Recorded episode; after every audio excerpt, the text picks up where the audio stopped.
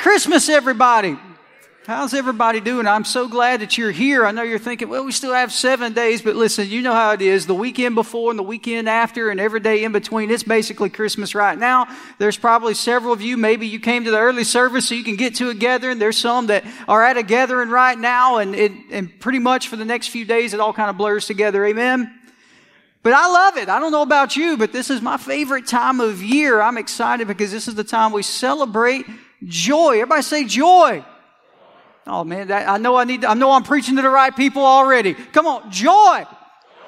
Yeah, that's what I'm going to talk to you today about. Joy, joy to the world. It's probably to me the penultimate Christmas carol, right? The one that we always seem to, at least in my mind, always go to. If there's one Christmas carol that sort of symbolizes everything about the Christmas season, it's joy to the world. The fact that we're celebrating the fact that Jesus came. But Jesus came so that we could live lives that were full of joy. And see, the Lord, everything that I believe has happened already in this service, the Lord has been orchestrating and confirming what it is that He wants to say to us. So I promise, because we're in the middle of Christmas season, I'm going to do my best to be a really good steward of your time. And I know, again, some of you are already saying, you say that every time, PB. I know. But today I'm really going to try to be a good steward of your time. But I really feel it's important for us to go and understand the importance of joy in your life. So to do that, I'm going to preach three verses to you. Everybody say three. Even, even the media team in the back is like, that's it. I'm like, listen, I promise, if you, you'll, you'll give me some time, we're going to go through these three verses. I may reference some other things. You can write it down. I'm not even going to read them necessarily to you. I may quote some things and throw some things out, just jot it down. But there's three verses today that I want us to really break down. And it comes from a book that when we think of Christmas, you probably don't come to your mind. So go to your Bibles to the book of Habakkuk. Now, I'm going to say Habakkuk. Some people like to say Habakkuk. It's tomato, tomato, whatever. I've actually looked and tried to make sure because I like to be right and, and, and I haven't found anything definitive. So we're going to call it Habakkuk, all right? That sounds nice in Mississippi anyway. Habakkuk. We're going to go to the book of Habakkuk, chapter 3. And I'm going to sort of read you three verses and we're going to illustrate the importance of joy and what joy really is. I think we talk about joy a lot. We, we sing about joy, especially in this season we, we think we have a, an idea of what joy is, but I think sometimes we, we, we undersell what joy is. I think we have a, a very specific, even narrow minded avenue or mindset or definition of what joy really is and the way it should operate in our lives. But by looking at this particular passage from this prophet in the Old Testament, I believe we'll leave today with a better understanding of what joy is. Let me give you a little bit of context. And again, I told you I'd be a good steward. I know how it is. Sometimes I can really get into the weeds. I'm self-reflecting right here, right? And I can spend a lot of time going through everything that happened before. I won't do that today. Is that okay? But, oh yeah, somebody said amen. Yeah.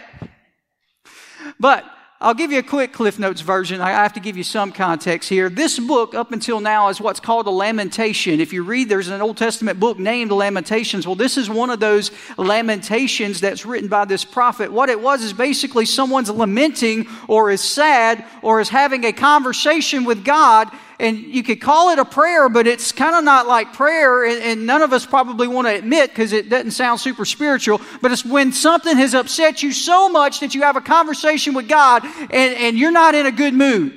Anybody ever been there? All right, if you haven't, just keep living. I've been there where I've had a conversation with God where it's not, oh God, please, I know that you, you know, and I'm all super spiritual and God, you're just, you know, I get to the point where I'm like, all right, God, I'm not being disrespectful. Some of y'all I can tell already what? No, I'm not talking about disrespect. I'm talking I've got to the point where I'm saying, God, I've had enough. Anybody ever been there? Listen, I don't know what's going on. Are you even listening to me? It's those conversations that sometimes I hear my wife telling me sometimes, you listening to me? It's where I've been going too far and I got to get right. You know, it's when I'm talking to God, God, are you even there? It looks like you're not even paying attention to what's going on. And Habakkuk the prophet had gotten to that point. You see, the, the God's people, the people that he was with right there, as you've studied the Old Testament and you know, they're on that roller coaster. They're good for a while, then they're just acting crazy again. Then they're good for a while, then they're acting crazy again. They're like your kids at home for the holidays. They're good for a minute, then they're going to start acting crazy. And then, and so it gets to the point where God is saying, all right, I'm going to let you, I, I, saved you once. I'm going to let you see if you can do right. You do right for a while. Then they started getting all crazy again and serving other gods. And so God would have to constantly get their attention. Everybody with me to this point? And so Habakkuk is having this conversation. He's like, God, things aren't going well. What's going on? And basically, they have a back and forth. If you read the first two chapters, and even up to this point in chapter three, but definitely the first two chapters, you're reading a conversation. Habakkuk talks to God, and then God talks back, and then Habakkuk t- talks, and God talks back. And essentially, God is, is, is telling him, He's saying, Listen, you're sitting here whining about what I'm not doing, but you, under, you don't understand. I've heard everything you've said. I've heard everything you've prayed. I've heard and seen everything that's going on. And it's for that reason I'm going to answer. And his answer was, I'm going to allow the Chaldeans to come and ravage your people. Boy, don't you know that that got Habakkuk ready to shout, right? Well, well, well, wait a minute. What?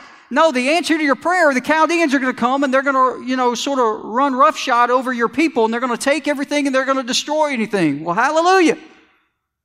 But the reason I'm, they're going to do that is because I'm going to use that to get your people back into a position where they have to look up toward me and they can put their focus and their trust back in me. That's a good resolution, right? All right. So that takes us to where we are right here. In Habakkuk, I would wonder if I was Habakkuk, because it's the way that a lot of us go on in our lives when we deal with trouble. We get to a point where we're, we get an answer, but it's not the answer we want. You ever been there? And so he has a choice. He comes to a crossroads. He comes to a crux, so to speak, where he has to determine whether or not he's going to accept the word of God that he's been seeking and he's going to trust God or is he going to continue to lie in a state of, of disarray? Is he going to get into what we'd call a pity party? Is he going to wallow in the shame of the fact that God's not doing what he wants God to do? And we get to this point where this last prayer in this chapter, we get and we realize where it is Habakkuk is, and that's where I want to go quickly. Verse 17, these three verses, this is what Habakkuk says. He says, Though the fig tree may not blossom, nor fruit be on the vines, though the labor of the olive may fall or fail, and the fields are going to yield no fruit. My goodness, well, I wish he would stop right here. Y'all, He's saying all, all these things are going to happen. The flock's going to be cut off from the fold. There will be no herd in the stalls. But this is the beauty of it. He gets to verse 18. What does he say? Yet. Everybody say yet. That's important. Yet. That means despite all those things. That's a conjunction that has a meaning. It has a definition here. Despite everything that he just mentioned, he says, yet I will what? I will rejoice in the Lord. I will joy in the God of my salvation. The Lord God is my strength, and he will make my feet like deer's feet, and he will make me walk on my high heels. So let's talk about that today. Those three verses tell us a big story. You see, the old prophet Habakkuk, you know what? He actually had the secret to life. Anybody ever wondered what, or talked to somebody when you were young, or maybe even now you try to find somebody wise? I just need to know the secret of life. I mean, millions and millions of dollars are, are, are, made by people who write books and, and give TED Talks and go on speaking circuits and lectures and try to tell you how they have everything figured out. And if you follow their seven steps here and these three principles and these five nuggets, then you'll just be great. And listen, there's nothing wrong with following those things. There's a lot of people who've been successful, whatever it is that you, it takes for you to apply to your life. But here's the deal. The secret of life doesn't necessarily fall into any of that stuff. Amen? The secret to a happy life is knowing that when everything seems to be in disarray and everything seems to be chaotic in your life, you can still rejoice in the Lord. Amen. That's the secret. If you can get yourself to that point, no matter what's going on around you, you can rejoice in the Lord, then your life can be happy. Amen. See, the, the Chaldeans are going to invade the land, he says they're going to burn up all those vineyards. That verse 6, 17, all the vineyards, that's where all the, all the grapes, all the wine, all those things were going to be burnt up. So they weren't going to be able to drink wine anymore. That obviously hurt their feelings. They couldn't make money. It was going to mess up their economy. My goodness, what happens if something comes in and threatens our economy? I don't know. I'm, I'm, I'm human like most of you. Sometimes I look at the bank account, I look at investment accounts and what I had in this savings place for, for a moment and where it is this year versus last year. And I, will be honest, I look around at things that are going on in the country and I want to cry. I'm like, no. That's the natural part. But here's the beauty of it. If we rejoice in the Lord, guess what? Those things don't matter. Oh my goodness. They're going to burn up all the olive oil, all the olive yards, hinder the harvest. They're not going to be able, all the work that they've put in, all the things they've planted for the crops that were going to be their substance, that was going to provide for them and able to get the, all those things were going to be destroyed. Understand the flocks were going to be taken. They were going to be robbed of everything they had. Yet, Habakkuk says, regardless of that, I know that I know that I know that I'll still need to rejoice where? In the Lord. So the question I have for you today and what we're going to really dig into for the next few moments is, is, is, are you in a position right now today where if that same thing were to happen to you, if the same thing were to happen in your life, would you be able to rejoice in the Lord? Would you be able to say the same thing? Let's break this down. There's a couple of points I want you to understand, and here's the first one if you're a note taker. The first thing you need to know today is that the Christian has joy. And I told myself coming in today that I promised myself, I pray for the Lord to help me that I wouldn't stop here and just preach 30 minutes on it because it would be, it's one of those moments where I could, but I'm going to try to be good. Listen, the Christian life is supposed to be full of joy. In other words, if you if you're proclaiming to be a Christian, but you walk around with a long face all the time, you're not doing something right. Is this okay? You didn't get saved to come into a church and be, be miserable for the rest of your life. If that's the case, then there's something that's messed up because we're supposed to have joy. I'm going to get into it in a moment. Some of you are already thinking something. But, but if you just come in and it's all stoic and all serious and all, oh, I got to come to church. And that was the mode, that was the, that, then we're doing something wrong. Now don't, this is the point I don't want you to misconstrue. Am I telling you that once you get saved, you're going to feel happy all the time?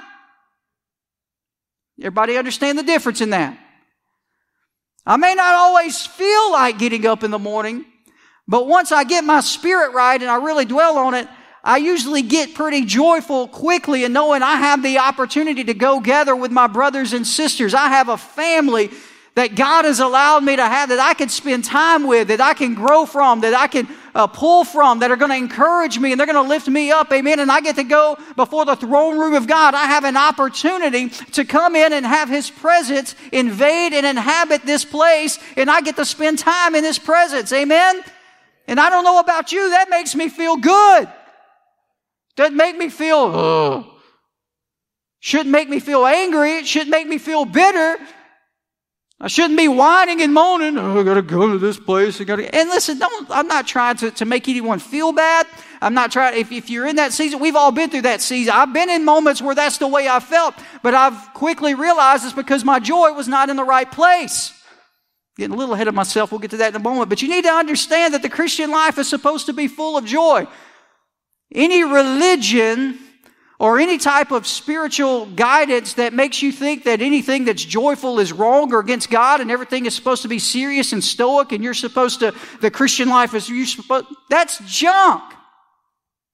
A relationship with a Father through His Son Jesus brings a fullness of joy that I should experience and exude every day of my life. Come on, somebody needs to hear that today. I'm looking around. Somebody needs to hear that today. This Christian life is supposed to be full of joy. It's not a system of melancholy. So many people walk around with long faces and they're down in the dumps and they're like, oh me, what am I doing? Understand every true believer has a joyful heart. If Jesus has become the Lord of your life, if you've allowed Him to sit upon the throne of your heart, are y'all listening to me today? Then there's joy in your heart. Regardless of what your emotions may try to tell you, regardless of what you may feel in a specific moment, there should be joy in your heart if you have truly experienced Jesus. Now, listen, it isn't something superficial. I want to make sure that's clear. I'm not talking about a superficial, you just giggle all the time. That's not what I'm talking about, okay? I'm not talking about denial where you're just happy go lucky because you're kind of you're kind of smiling like those memes and the house is burning down behind you and you're just smiling. Everything's great. Everything. That's not what I'm talking about. It's not always just going to be roars of laughter, but you need to understand that true joy is the calm that we can, we can stay in this place of calm and in a sense of calm, even if those things are going crazy around us. Put it to you this way. The joy that's in our heart is more like the calm of the settled water in the deep sea. It's undisturbed by those elements that are constantly affecting the surface. It's the ability that if you were in a water, you can remain still and steadfast and calm, even though waves and things all around you are going crazy. Anybody know what I'm talking about? That's the joy that we were created. That's why we sing joy to the world is because that's the joy that's supposed to be going on in our heart and we're supposed to be experiencing. And not only is it just for us to experience, it's for us to exude and show to other people. Amen? All right, so that's where that's that's the first thing I need you to know is that the Christian has joy. But here's the second thing you need to understand. The joy is in the Lord. Go back to that verse 18. He said, "I will rejoice he didn't say, I'm just going to rejoice in myself, did he? I'm going to rejoice that I'm a great person and everyone likes me. Great. And then the moment everyone turns on you and no one likes you, you can't rejoice anymore. I'll rejoice in the fact that, man, I have a great house and a great job. And those, hey, listen, I'm thankful you have those things, but if that's all you're rejoicing in when the house does burn down or when it, it, it sort of rots or, or whatever happens and when maybe that job decides to go a different direction, then where's your joy going to go? Does this make sense? You can rejoice in the, I'm going to rejoice in my family and I'm grateful. I'm glad this is a time we celebrate and spend family. But, you know, just like me, myself, my family has only been appointed a time here on earth. And, you know, I pray and God forbid, but if their time on earth ends before mine and I'm just rejoiced in my family, where am I going to rejoice in? This isn't real popular to talk about. It almost, I know, can sound cruel. I hope it's not coming across that way. But I need you to understand that where you put your, your where you rejoice and where you put your joy is, is, is where your fountain's going to flow from. A lot of people are sad, even Christians, is because their joy has been put in things that are temporary, not in the Lord. I'll even say it this way, and I think you know my heart. I've been around a, a, a long time enough. I think you know my heart. But if you put and rejoice just in all seasons, that's dangerous. I believe in the leadership we have at all seasons and where we're going, and I know the Lord has us, but I also know that things can happen. If you just put your, if you rejoice in Pastor Bradley, now please don't do that. Because I could do something tomorrow that disappoints you, and all of a sudden you mad and you sad and you're devastated and you're blaming me and uh, rejoice where? Rejoice in the Lord. Know and understand where it comes from. This joy implies knowledge. Let me make sure this is clear. You cannot rejoice in the Lord until you know the Lord. You cannot rejoice in the Lord until you know the Lord. Listen. Think about your relationships. Some, several of you are sitting next to your husband or your wife, or maybe you're just sitting next to people in your family. If, if maybe you and I have a relationship and you know, here's, here's kind of the, the point that I want to make here. You realize we don't really have trust and we can't really celebrate someone if we don't know them, right? I mean, I love my wife. We've been together in marriage 12 years. And if you count our dating years, my goodness, I'd say probably about 16 years. That's a long time. I trust her with a lot of things, but I will say this in our first year dating, I didn't trust her the same way I do after 16 years. Does that make sense? Because I know her. I know what she excels at that I don't. I know what she doesn't excel at that I do. Does that make sense? We have that type of relationship where we have learned each other's strengths. We know which is better to, to let her handle, what's better for me to handle, what's better for us to try to tackle ourselves or, or together. We have been able to learn that because of relationship. Listen, you can't fully rejoice in the Lord because you can't fully trust the Lord if you don't know the Lord. If he hasn't proven himself to be faithful to you, if you haven't seen his work in your life, then it's going to be hard for you to rejoice in the Lord. Because if you know the Lord, guess what's going to happen? You're going to love the Lord. Amen? If you know the Lord, you love him. We can't rejoice in God as we ought to until we have found in him those things that satisfy every desire of the heart and fill up every longing of the newborn life. You have to understand that when we get into that place and we fully know God, we come to a, a, a, realization that there isn't anything on this earth that can satisfy us like Him. Amen?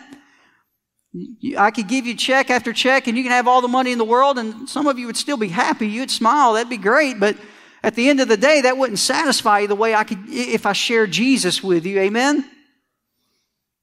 I'll put it to you this way. Follow me. I know you're going to think, man, you're going off the deep end, but I'll, can I illustrate it in some way? So, me and my family have a cat. Any cat people in here? Yeah. I wasn't a cat person until 2020. We were in the middle of COVID and, you know, stuck at home and we go outside one day and we hear this, meow, you know, just real loud. And I'm like, where in the world is this coming from? And so this little kitten, long story short, had crawled up into the engine of my wife's car. And so I tried to turn it on to get rid of it one way or the other.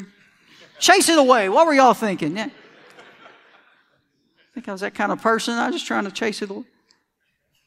I'm going to tell you what, that cat was resilient. Nothing. Meow, meow, meow. Nothing. I drove down the road. Came back. Meow, meow, meow. Again, I wasn't trying to do anything harm. Some of y'all are looking at me kind of crazy here. we end up getting this Finally, getting the cat out of the car. I could. I won't go into again. I told you I'd be a good steward of your time. I'm not going to go into the long story of how this cat cost me all kinds of things because I had to had to pull a battery out to get the cat out, and then in trying to put the battery back into my car why I don't touch anything mechanically. It like blew a fuse, and we had to get a tow, and I was just like. Then I really did start thinking about what I could do to this cat, but.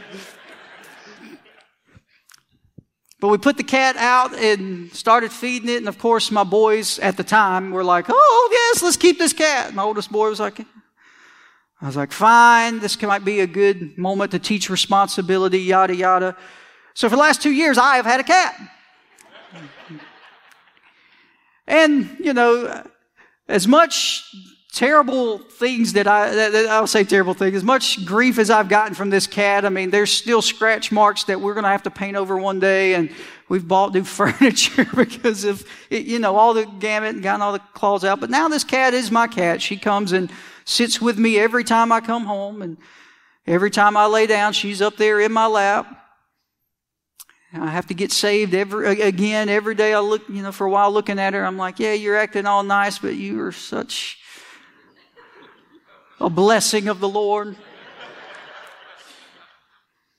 I say all that to say that I've noticed in watching this cat that um, she does things that kind of are, are, funny sometimes because, again, most of the cats I had growing up, we kept them outside for rats and snakes, and that was kind of a thought here. But it didn't go there. This cat lives inside. But uh, we have gas and electric heaters. We don't have a central heat in our house, so we, we, we turn on the gas heaters or electric heaters in the rooms when we need to, when it gets cold, like it kind of is right now. And I noticed that cat never does this any other time, but when those heaters are on, that cat's going to go in front of that heater and just plop down and stay there for hours. Hours. Or if, you know, again, don't tell my wife she just walked in, but if I like take off my clothes and throw them down instead of placing them where they're supposed to, you know, they're still warm, I guess, from me wearing them. She'll go lay on those clothes. And there's different spots, different bags I notice she likes to lay. Why does she lay in those places? Well, because those spots are warm, much warmer than the wood floor we have. Does this make sense? And again, some of y'all thinking, what am I talking about? The cat's finding the bright spots, the place where they find warmth, the place that are comfortable. And when she finds those spots, she will stay there as long as she can until something makes her physically move. Is this making sense? Some of you may be struggling living a life of joy, but part of the reason is because the only thing that can bring joy is Christ. You see, the cross of Christ there at the foot of the cross, when we go and we lay down everything we have at the foot of the cross, that's the only, that's the brightest spot we have here on this earth. And so, you know what? Just like my cat likes to lay in front of the heater in the warm spot, I want to make sure I go to the cross and I lay there as much as I can. I want to go there and make sure that the, the joy that I'm gaining is from Him. Yeah, the, the, the economy is going to get bad and we're going to feel bad about it. The, the politics of this day are going to aggravate us and we're going to get upset. Our families are going to act crazy. Um, they, they're going to act crazy at times, right? And it's going to get us aggravated. Our job, those people at work, they're never going to do everything the way we want to and we're going to get aggravated. Am I talking to anybody today? Your church isn't always going to make a decision that you like. They're not always going to like your ideas.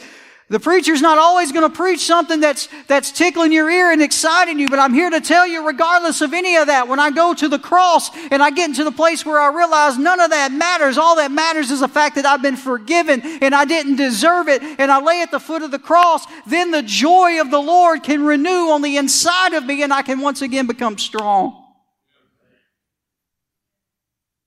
The joy that we have comes from the Lord.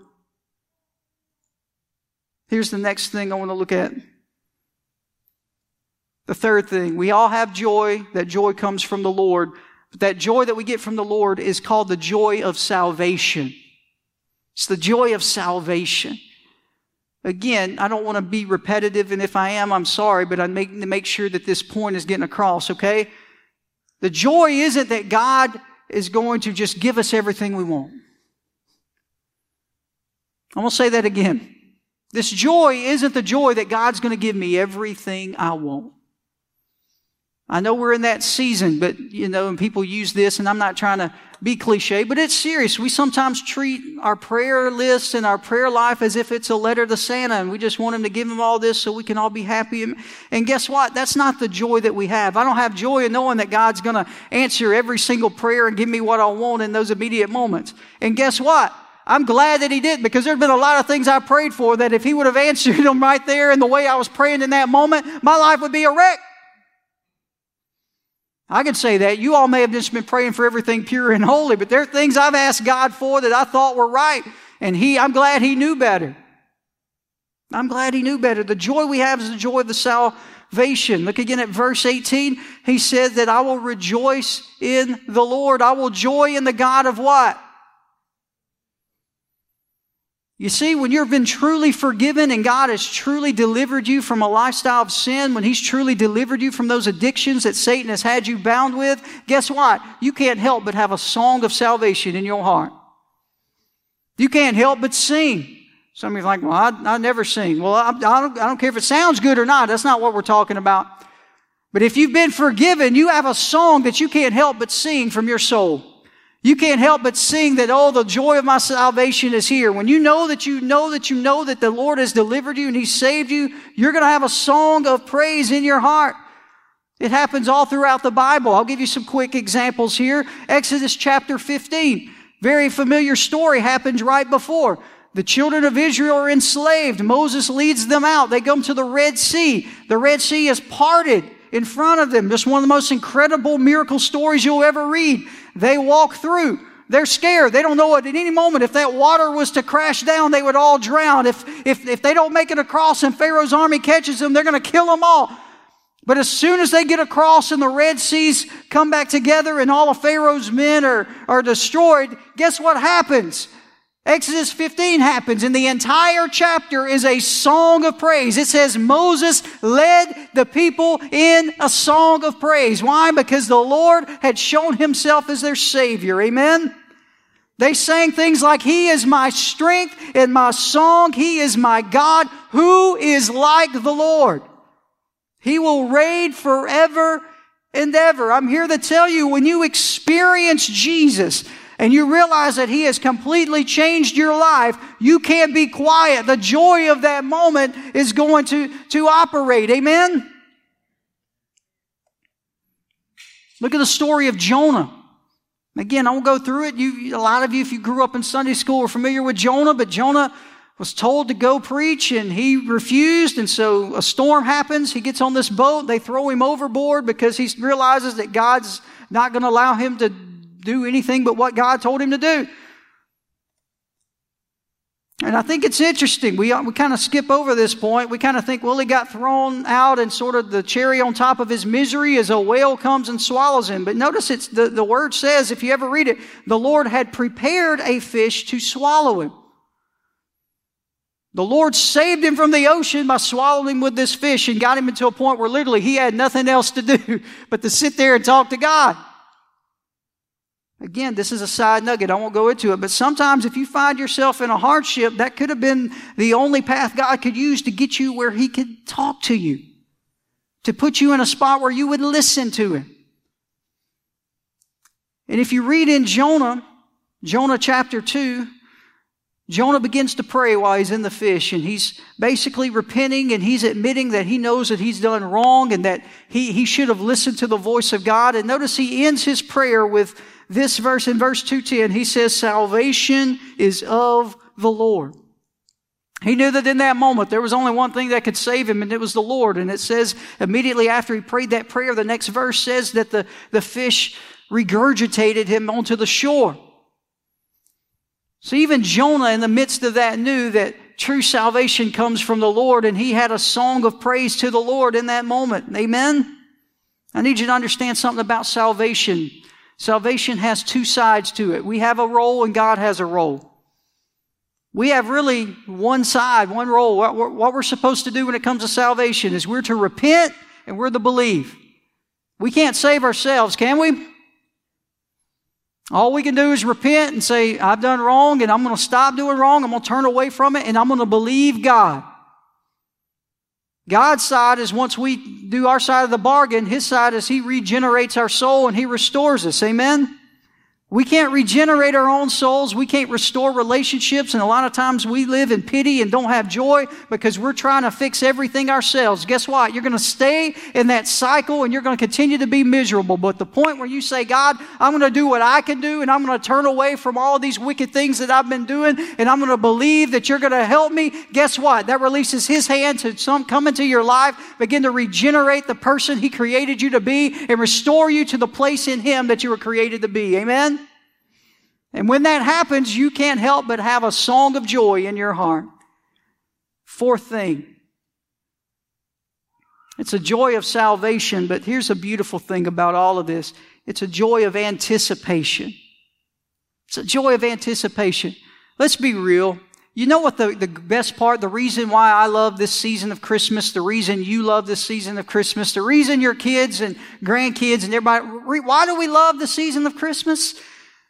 Anticipation. That's really where the fun is, isn't it? It's just the, all the moments that lead up to Christmas. I'm not trying to burst a bubble, and they're great memories. And as I get older, I kind of appreciate those things too. But listen, the excitement is all of the moment and the season that leads up to it. And then Christmas Day happens, and sometimes Christmas Day is kind of like deflating. You're like, oh, it's over. Let's go ahead and get the tree down, right? My kids have been anticipating Christmas for a long time. They've been waiting. Listen, in our society, you can turn on the TV and go to freeform. They've had the 25 days of Christmas. You're anticipating this, this day for 25 days. AMC's been running Christmas movies since before Thanksgiving, anticipating the day. Hallmark, they've been playing Christmas movies, well, for probably 12 years straight, but they've been anticipating Christmas. Everybody, you're ready for the moment. I know in, in how I work, I work at, you know, we anticipate a vacation and a time of rest. Amen. And sometimes I'll, I hate to admit it, we anticipate it and we get there and those two to three days are great. And then I'm looking around like, oh, kind of need to get back to work. Why? Because the anticipation is much greater. Does this make sense? If my wife buys me a present and wraps it and sits it by the tree, it's much worse. The, eh, you know, the, the excitement of what it might be kind of gives me way more thrills than even actually opening. Not that I don't appreciate gifts and that it, it can't be exciting, but sometimes the anticipation of what it may be is where the thrill is. Everybody with me? Well, listen, the Christian life is not one of just happiness, but it's one of progress. Look once again at verse 19. He says, The Lord is my strength. He says, He will make my feet like deer's feet, that He will make me walk upon my high heels. The King James uses the term a hind's feet, which is like a female deer. You see, the Christian life, we're not just supposed to be happy. It's one thing, we are going to have that song of praise when we get saved, amen? And we're going to know and trust the Lord that He's going to lead us out so we can have those moments of joy. We can have that spirit of, of happiness and release in our life. But here's the thing. God didn't save us just again so we could get say or, or sit down and just have those happy moments. Oh, yes, God. Thank you. I'm so glad you saved me. Next week, you're still sitting here. I'm glad you saved me. Next thing you know, you've been sitting in church saved for 30 years. God, I'm just glad you saved me. And there's been so much more that He's wanted you to do, that He's wanted you to experience, that He wanted to use you to do. Is this making sense? No, it says He wanted you to climb. Climb, to go higher from glory to glory. Notice this. It's a climb from one high place of grace to another. You see, but we're not just grasping at gaudy bubbles that vanish with the touch. And again, I hope this doesn't come across a wrong way and make you think that I'm just, but, but also again, growing up, anticipating and, and experiencing Christmas. I loved getting up and I love gifts and I have great memories of, of gifts that my parents gave me and things of that nature. But let's be real. I also know that especially as I've got older and been able to reflect, the excitement of a lot of those things, they, they may have been great in the moment, but after I played with them for a week, eh, what else is there to do? Anybody know what I'm talking about? They're going to fade away. Listen, we're not just reaching for some hyper spiritual moment, some moment of super happiness or, or a great feeling of, of something that's just going to be temporary and last for a day. We're talking about going after the things of God that are going to last. This isn't a blind wish. The joy that we have is a justified hope in knowing that there's good things coming. Amen? In order to walk like this, that's why it says we have to have hinds feet. The New King James says deer. It's a female deer. A lot of you know a lot more about deer than I do, but just in the little study I've done, a hind, specifically a female deer, their back legs are able to step exactly where their front legs have stepped. In other words, they're in perfect symmetry. If the front paws touch something, the back paws are going to touch the same spot. So if they know that there's a surety there, the back legs are going to touch the same place the front ones did. Does this make sense? As a result, that's why female deer specifically are able to run without any form of abandonment. When it's time to go, they go. They don't have to stop and think about it. Does this make sense? Not only that, I kind of think about it in terms of maybe they have a built in four wheel drive. It doesn't matter what type of terrain they're on. These deer are able to go and run, and if they need to climb, they can climb and they don't have to slow down and they can escape predators. Does this make sense? Why do you think the prophet was praying that we would have legs like this? It's because when God says go, we can go without abandonment. When God says move forward, you don't have to stop. You can keep going. Is this, this okay? When God says, I want you to climb up here with me, yeah, this may, this, He tells you, I need you to move into this. I want you to start doing this and move into this ministry. You're thinking, well, God, I don't know if I could get there. No, He wants you like the hind to be able to go right after it. And to trust, no matter how bumpy it may be, no matter how, how treacherous the, the climb may be, you just keep going because if He's told you and shown you something, He's going to provide and make a way for it to happen. Amen? This is the way we have to live. We have to run the race that's been set before us, and we need to be able to do that without trepidation. If we're having to stop every step, we're gonna, we're, we're limiting God. Amen? But the joy we have is, okay, God has, has proven himself faithful. He's saved me. He's prepared me. He's told me this is where we're headed. I may not in my physical eyes be able to see how this is going to happen, but I know that if God said it, that he means it.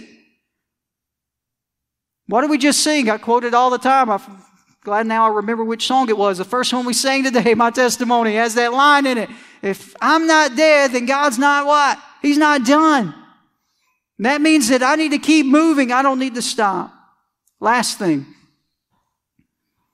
This joy is independent of earthly possessions. So, as we established before, this joy is independent of earthly possessions. To live a life of joy really has nothing to do with what you have. The joys of the believer are not the things of this world. We're independent of those things. Everything can look dark and it can look dank and it can appear treacherous and dangerous here on this earth, but I'm here to tell you that God still has a work for you to do. Really quickly, I'll share the story of John Bradford. Anybody familiar with him? John Bradford was a a minister, a Protestant minister in England in the 1500s. He had sort of come up studying history, and if you, you do any study of, of England, especially during this time, it was kind of a, they flipped back and forth all the time between Catholicism and then when Protestantism, once Martin Luther had sort of set the stage from there, there was a flip back and forth. One ruler would be Catholic and the next one would be Protestant and the next one, it would just go back and forth. The Catholic rulers hated the Protestants and the Protestants hated the Catholics. That makes sense? But anyway, he, he became this Protestant minister. He became a, a student of the Word of God and began to, to study and became a minister going around and sharing the Word of God with people across England. And while he was doing this, Mary First, also known as Bloody Mary, took over England. And Mary was a Catholic and she hated Protestantism and anybody who was spreading Protestantism. So she took John Bradford and put him in, put him in jail. He basically was in jailed in prison. And most people, again, this would be a terrible thing, wouldn't it? But John Bradford was this type of person that knew that his joy wasn't in the fact that he couldn't be free and do what he wanted to on earth. His joy was in Jesus. There were two pretty cool things I've read about John Bradford. They say that the night before his death, he had been arrested and he was burned at the stake. Literally, they would tie them to a piece of wood with a couple other people. They'd light it on fire and sit there in public and watch them burn. I know that sounds kind of, but that's just the way it was. So he was about to be set on fire, burned at the stake, all because of his stance for Jesus and the truth of Jesus. But they said that he was in a room with a roommate and the night before he's about to get burned at the stake, most of us would be panicking, crying out to get, like literally crying, yelling, wailing out to God. I don't know about y'all, but that's probably the way I would think I would be. God, you gotta do something supernatural, you know. They said that he was literally sort of swinging with glee from the bed. And he told his roommate, Fine, shining, we're going to make tomorrow when the flame is kindled. Some of y'all thinking, man, that dude was crazy. No, because he knew he was dying with purpose. His joy wasn't in his circumstance, it was in who he was following. They said that the next day they took him out, and as they were tying him to this other man that was going to be burned and they were getting ready for it, he looked over at the other man and he said, This, be of good comfort, brother, for we shall have a merry supper with the Lord this night. I couldn't imagine the torture that he was about to endure, but that's what, where his mind went. His joy was in the fact that soon and very soon he was going to be in the presence of the king. Amen? If only we could have that in our daily lives. I don't know any of us who are facing being burned at the stake, but sometimes the things that the enemy throws in our path and the things that we face in life can seem quite difficult. Amen. I'm here to tell you, it doesn't matter what uh, trial or tribulation you may be enduring right now. It only endures for the night. Joy comes when? In the morning. If you will hold on to joy, I'm here to tell you, God is going to bring you out. So, my question today do you know the Lord like that? Some of you may be listening to me today and say, PB, this all sounds well and good, but I just don't know what you're I've never experienced joy. It seems like every time I face a circumstance, all I do is get depressed and get anxious and get. I'm not telling you you're not saved. Don't listen to me and misconstrue it. Don't let the enemy try to uh, morph my words here, but I want you to hear something. Maybe you just haven't experienced the Lord that way, and you need to do so, as I need to mute this. Have you found your all and your everything in the Lord? Unhappy Christians simply do not know enough about God. Sadly, some of them are the ones who think they know the most and they're the most miserable. But I'm here to tell you, unhappy Christians, they know little about the world because the joys of the worldling, they're kind of like a firework. You see the firework tents are already popping up, right? Through Christmas and through New Year's. People are going to buy them. They're going to light them. They're going to start popping off everywhere. Listen, we do it. But again, every time we light fireworks, they're good for a moment, but there always comes that point where we've lit the last one and we look around and we're like, is that it? Why? Because it's just fleeting. It's temporary. But that person who puts their joy in the Lord, guess what? It's more like a star. While a firework is going to burn up, a star is going to abide forever. Amen? Let me leave you with this. This is a definition from a guy named Dr. Randall Smith. I want to give him credit. I, I took this from him, but what is joy then? Joy is the resolute assurance that God has neither lost interest in my problems or has lost the power to deal with my problems. Joy is not the way you feel. Joy is simply the resolution of knowing that God hasn't stopped caring about what I'm going through, nor has He lost the power to handle what I'm going through. God sees what I'm going through and He has a plan. All I have to do is trust Him. And my joy rests in the fact that even though I don't see it or know how it's going to happen, it's going to work out to His glory. Amen. This season, as you stand, is the time we celebrate that. Again, think about it and realize that between the Old Testament and the New Testament, 400 years passed by where God said nothing. Or at least nothing was recorded from God. There was no new scripture, no new revelation. There was no prophets having words or writing books. 400 years between the last prophecy of the Old Testament and the beginning of the New Testament. I don't know about you, but I, I know there were people who revered the Lord who ha- probably had to be wondering, God, have you forgotten us? God, have you failed us? God, where are you? Do you not hear us? Do you not see us? All the while, God had been working since the dawn of time on an answer that would bring restoration for his people and redemption through his own son, Jesus Christ. Therefore, when the angels came to Mary and the angels came to Joseph, the night where they're born in a stable and the angels appear to the shepherds and tell them, fear not, for I have glad tidings of great what? Joy.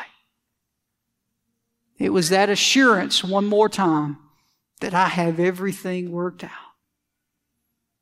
I don't know who I'm talking to today. I'll ask you to bow with me just a moment. But I feel so strongly. I felt it all week in preparing for this today. I'm not saying there's going to be any kind of great altar move and you may walk out of here and the Lord may be putting something in your mind. There's at least one person that's here today listening to me, I know.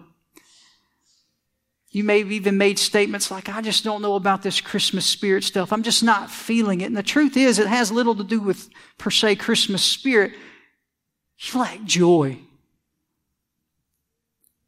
You've lost the confidence that you've once had in the Lord.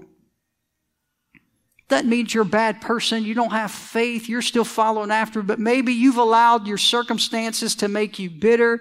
You've allowed your circumstances to make you anxious. You've allowed circumstances to bring fear into your heart, and the enemy has used that to completely squander the light of his joy that's on the inside of you. I know because I've been through seasons of that in the last few years. People come up and they talk to you and they say, Something seems different. What's wrong? You... And at the end of the day, it has nothing to do with circumstance. It's what you've allowed the enemy to persuade you of. I'm here to tell you the truth is, is no matter what you're facing right now in this moment, as dark as it may be, as treacherous as it may be, as big as it may be, I'm here to tell you that Christ has promised that He will lead you through it. He is the Savior of the world, and if you will rejoice in Him, there's nothing on this earth that can bring us down. I'm going to say a prayer. I'm going to pray for us all that we'll be able to experience and trust and rejoice in the Lord of heaven and the Savior that came, Jesus Christ. If you're listening to me today and you're like, you know, PB, you're, you're, you're talking to me.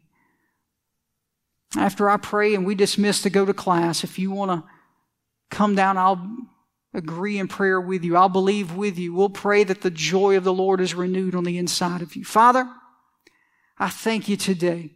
We thank you for this season. We thank you for the joy that we have been given. Father, you have given us joy through your son Jesus, the fact that our sins have been forgiven. Father, we don't have to pay that debt that we owed. You've paid it for us. And that alone, God, should be enough for us to rejoice for the rest of our days. Father, forgive us for taking it for granted. Forgive us for putting our joy in the things of this world too often. Father, these things are going to pass away. We're going to be disappointed. We're going to be left fear, feeling anxious or fearful at times because we're going to face things that we can't fix. But Father, you never asked us to fix it. You've asked us to believe and put our trust in you. So today, renew the joy of your people. Renew the joy of our salvation. Father, renew the joy of our anticipation. Father, we're still on this earth. It's not, our best days aren't behind us. You, ha- you still have great things ahead of us. So, Father, help us to anticipate and believe and to look forward instead of looking to the future with anxiety or fear. Help us to look with joy and purpose and hope. Father, I pray, God, that you will give us the legs, give us those hind legs as you talked about in the scripture or mentioned in scripture. Give us the trust and the ability to run after you and to chase your word even if we don't see how it's going to come to path. Help us to trust you. I thank you for all that you've done. We thank you for Jesus. I pray safety and traveling mercies on everyone here that'll be traveling over the next several days. Father, I pray that your hand be upon each one as we gather with families. Open up opportunities and give us words to say that will point others toward you, toward your light. We thank you for this in Jesus' name. And everybody said, Amen. God bless you. Merry Christmas. Hope you guys have a great week. Go give the devil fits this week and be joyful.